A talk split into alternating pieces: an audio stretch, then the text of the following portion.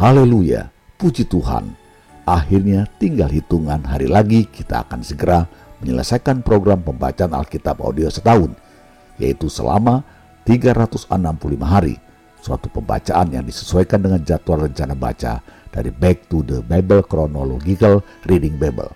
Tetap semangat untuk terus mendengarkan firman-Nya. Tuhan Yesus memberkati. Inilah mendengarkan firman Tuhan hari ke-336. 1 Korintus pasal 12 Sekarang tentang karunia-karunia roh. Aku mau saudara-saudara supaya kamu mengetahui kebenarannya. Kamu tahu bahwa pada waktu kamu masih belum mengenal Allah, kamu tanpa berpikir ditarik kepada berhala-berhala yang bisu. Karena itu, aku mau meyakinkan kamu bahwa tidak ada seorang pun yang berkata-kata oleh roh Allah dapat berkata, terkutuklah Yesus. Dan tidak ada seorang pun yang dapat mengaku Yesus adalah Tuhan selain oleh roh kudus. Ada rupa-rupa karunia, tetapi satu roh. Dan ada rupa-rupa pelayanan, tetapi satu Tuhan. Dan ada berbagai-bagai perbuatan ajaib, tetapi Allah adalah satu yang mengerjakan semuanya dalam semua orang tetapi kepada tiap-tiap orang dikaruniakan penyataan roh untuk kepentingan bersama.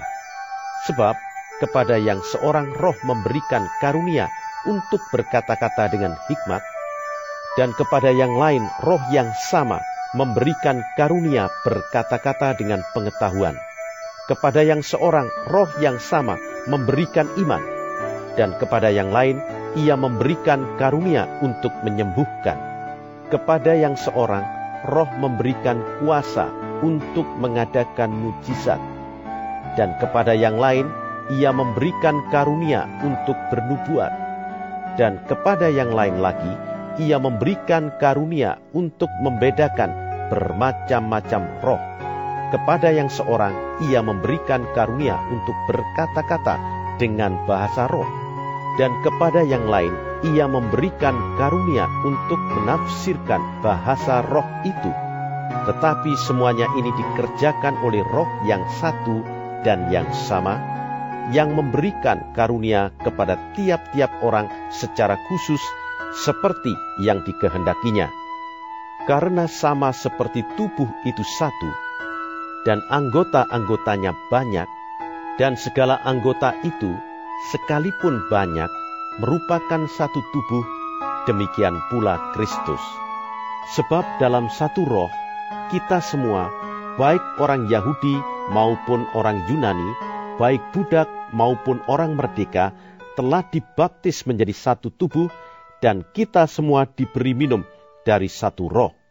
Karena tubuh juga tidak terdiri dari satu anggota, tetapi atas banyak anggota. Andai kata kaki berkata, karena aku bukan tangan, aku tidak termasuk tubuh.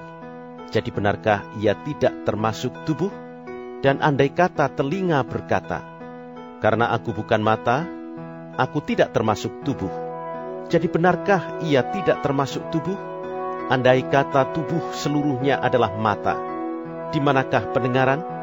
Andai kata seluruhnya adalah telinga, di manakah penciuman? Tetapi Allah telah memberikan kepada anggota masing-masing secara khusus suatu tempat pada tubuh seperti yang dikehendakinya. Andai kata semuanya adalah satu anggota, di manakah tubuh? Memang ada banyak anggota, tetapi hanya satu tubuh. Jadi mata tidak dapat berkata kepada tangan, Aku tidak membutuhkan engkau. Dan kepala tidak dapat berkata kepada kaki, Aku tidak membutuhkan engkau. Malahan justru anggota-anggota tubuh yang nampaknya paling lemah, yang paling dibutuhkan.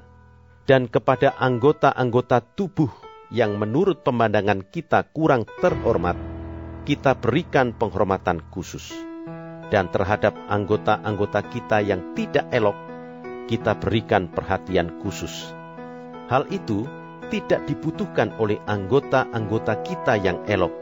Allah telah menyusun tubuh kita begitu rupa sehingga kepada anggota-anggota yang tidak mulia diberikan penghormatan khusus, supaya jangan terjadi perpecahan dalam tubuh, tetapi supaya anggota-anggota yang berbeda itu saling memperhatikan.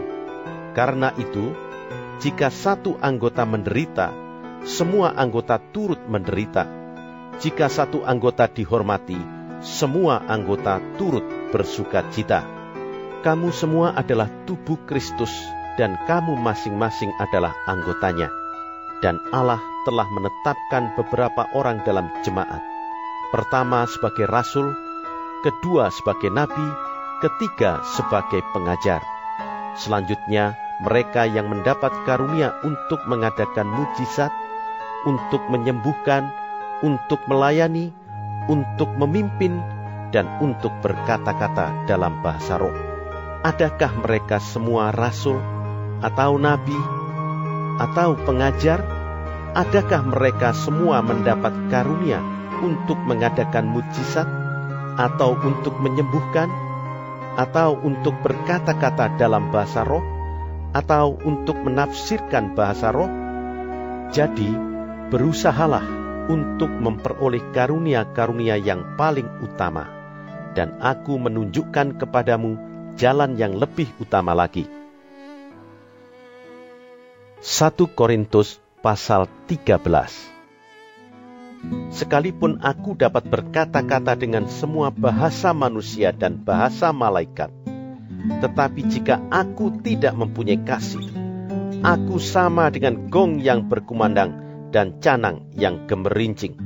Sekalipun aku mempunyai karunia untuk bernubuat, dan aku mengetahui segala rahasia dan memiliki seluruh pengetahuan, dan sekalipun aku memiliki iman yang sempurna untuk memindahkan gunung, tetapi jika aku tidak mempunyai kasih, aku sama sekali tidak berguna. Dan sekalipun aku membagi-bagikan segala sesuatu yang ada padaku, bahkan menyerahkan tubuhku untuk dibakar. Tetapi jika aku tidak mempunyai kasih, sedikit pun tidak ada faedahnya bagiku. Kasih itu sabar, kasih itu murah hati. Ia tidak cemburu, ia tidak memegahkan diri dan tidak sombong. Ia tidak melakukan yang tidak sopan dan tidak mencari keuntungan diri sendiri. Ia tidak pemarah dan tidak menyimpan kesalahan orang lain. Ia tidak bersuka cita karena ketidakadilan, tetapi karena kebenaran. Ia menutupi segala sesuatu, percaya segala sesuatu, mengharapkan segala sesuatu, sabar menanggung segala sesuatu. Kasih tidak berkesudahan. Nubuat akan berakhir, bahasa roh akan berhenti pengetahuan akan lenyap. Sebab pengetahuan kita tidak lengkap dan nubuat kita tidak sempurna. Tetapi jika yang sempurna tiba, maka yang tidak sempurna itu akan lenyap. Ketika aku kanak-kanak, aku berkata-kata seperti kanak-kanak. Aku merasa seperti kanak-kanak. Aku berpikir seperti kanak-kanak. Sekarang sesudah aku menjadi dewasa, aku meninggalkan sifat kanak-kanak itu. Karena sekarang kita melihat dalam cermin suatu gambaran yang samar-samar, tetapi nanti kita akan melihat muka dengan muka. Sekarang aku hanya mengenal dengan tidak sempurna, tetapi nanti aku akan mengenal dengan sempurna, seperti aku sendiri dikenal. Demikianlah tinggal ketiga hal ini, yaitu iman, pengharapan, dan kasih, dan yang paling besar di antaranya ialah kasih. 1 Korintus pasal 14 Kejarlah kasih itu, dan usahakanlah dirimu memperoleh karunia-karunia roh, terutama karunia untuk bernubuat. Siapa yang berkata-kata dengan bahasa roh, tidak berkata-kata kepada manusia, tetapi kepada Allah. Sebab tidak ada seorang pun yang mengerti bahasanya. Oleh roh ia mengucapkan hal-hal yang rahasia. Tetapi siapa yang bernubuat, ia berkata-kata kepada manusia, ia membangun, menasihati, dan menghibur. Siapa yang berkata-kata dengan bahasa roh, ia membangun dirinya sendiri. Tetapi siapa yang bernubuat, ia membangun jemaat. Aku suka supaya kamu semua berkata-kata dengan bahasa roh, tetapi lebih daripada itu, supaya kamu bernubuat. Sebab orang yang bernubuat lebih berharga daripada orang yang berkata-kata dengan bahasa roh, kecuali kalau orang itu juga menafsirkannya, sehingga jemaat dapat dibangun. Jadi, saudara-saudara, jika aku datang kepadamu dan berkata-kata dengan bahasa roh, apakah gunanya itu bagimu? Jika aku tidak menyampaikan kepadamu penyataan Allah, atau pengetahuan, atau nubuat, atau pengajaran, sama halnya dengan alat-alat yang tidak berjiwa, tetapi yang berbunyi seperti seruling dan kecapi. Bagaimanakah orang dapat mengetahui lagu apakah yang dimainkan seruling atau kecapi kalau keduanya tidak mengeluarkan bunyi yang berbeda? Atau jika nafiri tidak mengeluarkan bunyi yang terang, siapakah yang menyiapkan diri untuk berperang? Demikianlah juga kamu yang berkata-kata dengan bahasa roh. Jika kamu tidak mempergunakan kata-kata yang jelas, bagaimanakah orang dapat mengerti apa yang kamu katakan? Kata-katamu sia-sia saja, kamu ucapkan di udara. Ada banyak, entah berapa banyak macam bahasa di dunia. Sekalipun demikian, tidak ada satupun di antaranya yang mempunyai bunyi yang tidak berarti. Tetapi, jika aku tidak mengetahui arti bahasa itu, aku menjadi orang asing bagi dia yang mempergunakannya, dan dia orang asing bagiku. Demikian pula dengan kamu. Kamu memang berusaha untuk memperoleh karunia-karunia roh, tetapi lebih daripada itu, hendaklah kamu berusaha mempergunakannya untuk membangun jemaat. Karena itu, siapa yang berkata-kata dengan bahasa roh, ia harus berdoa supaya kepadanya diberikan juga karunia untuk menafsirkannya. Sebab, jika aku berdoa dengan bahasa roh, maka rohkulah yang berdoa, tetapi akal budiku tidak turut berdoa. Jadi, Apakah yang harus kubuat? Aku akan berdoa dengan rohku, tetapi aku akan berdoa juga dengan akal budiku. Aku akan menyanyi dan memuji dengan rohku, tetapi aku akan menyanyi dan memuji juga dengan akal budiku. Sebab, jika engkau mengucap syukur dengan rohmu saja, bagaimanakah orang biasa yang hadir sebagai pendengar dapat mengatakan amin atas pengucapan syukurmu? Bukankah ia tidak tahu apa yang engkau katakan? Sebab sekalipun pengucapan syukurmu itu sangat baik, tetapi orang lain tidak dibangun olehnya. Aku mengucap syukur kepada Allah bahwa aku berkata-kata dengan bahasa roh lebih daripada kamu semua. Tetapi dalam pertemuan jemaat, aku lebih suka mengucapkan lima kata yang dapat dimengerti untuk mengajar orang lain juga, daripada beribu-ribu kata dengan bahasa roh.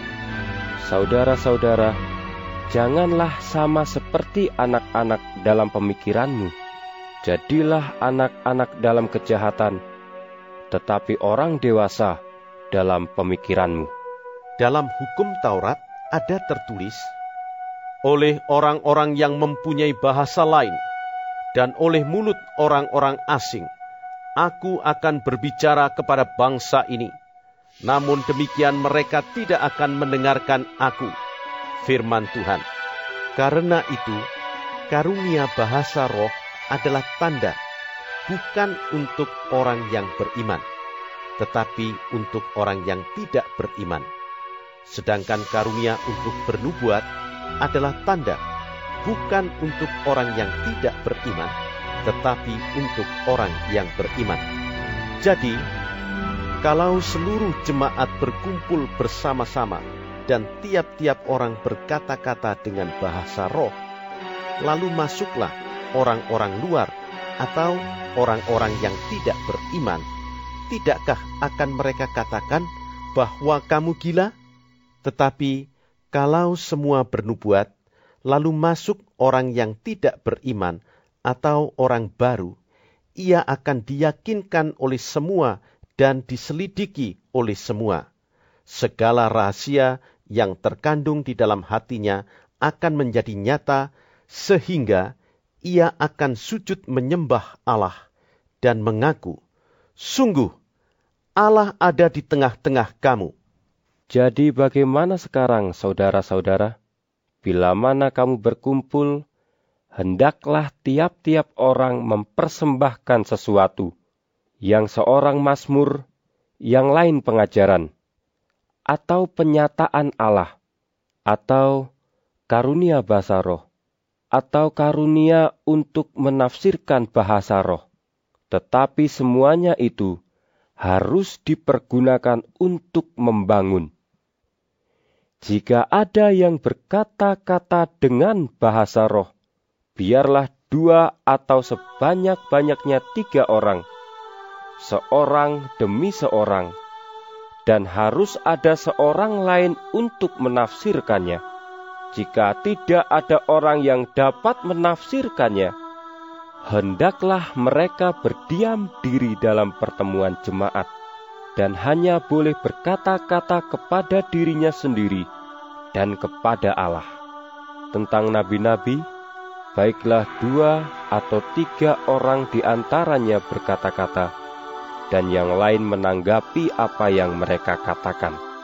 Tetapi jika seorang lain yang duduk di situ mendapat penyataan, maka yang pertama itu harus berdiam diri, sebab kamu semua boleh bernubuat seorang demi seorang, sehingga kamu semua dapat belajar dan beroleh kekuatan. Karunia Nabi takluk kepada nabi-nabi. Sebab Allah tidak menghendaki kekacauan, tetapi damai sejahtera. Sama seperti dalam semua jemaat orang-orang kudus, perempuan-perempuan harus berdiam diri dalam pertemuan-pertemuan jemaat. Sebab mereka tidak diperbolehkan untuk berbicara. Mereka harus menundukkan diri seperti yang dikatakan juga oleh hukum Taurat.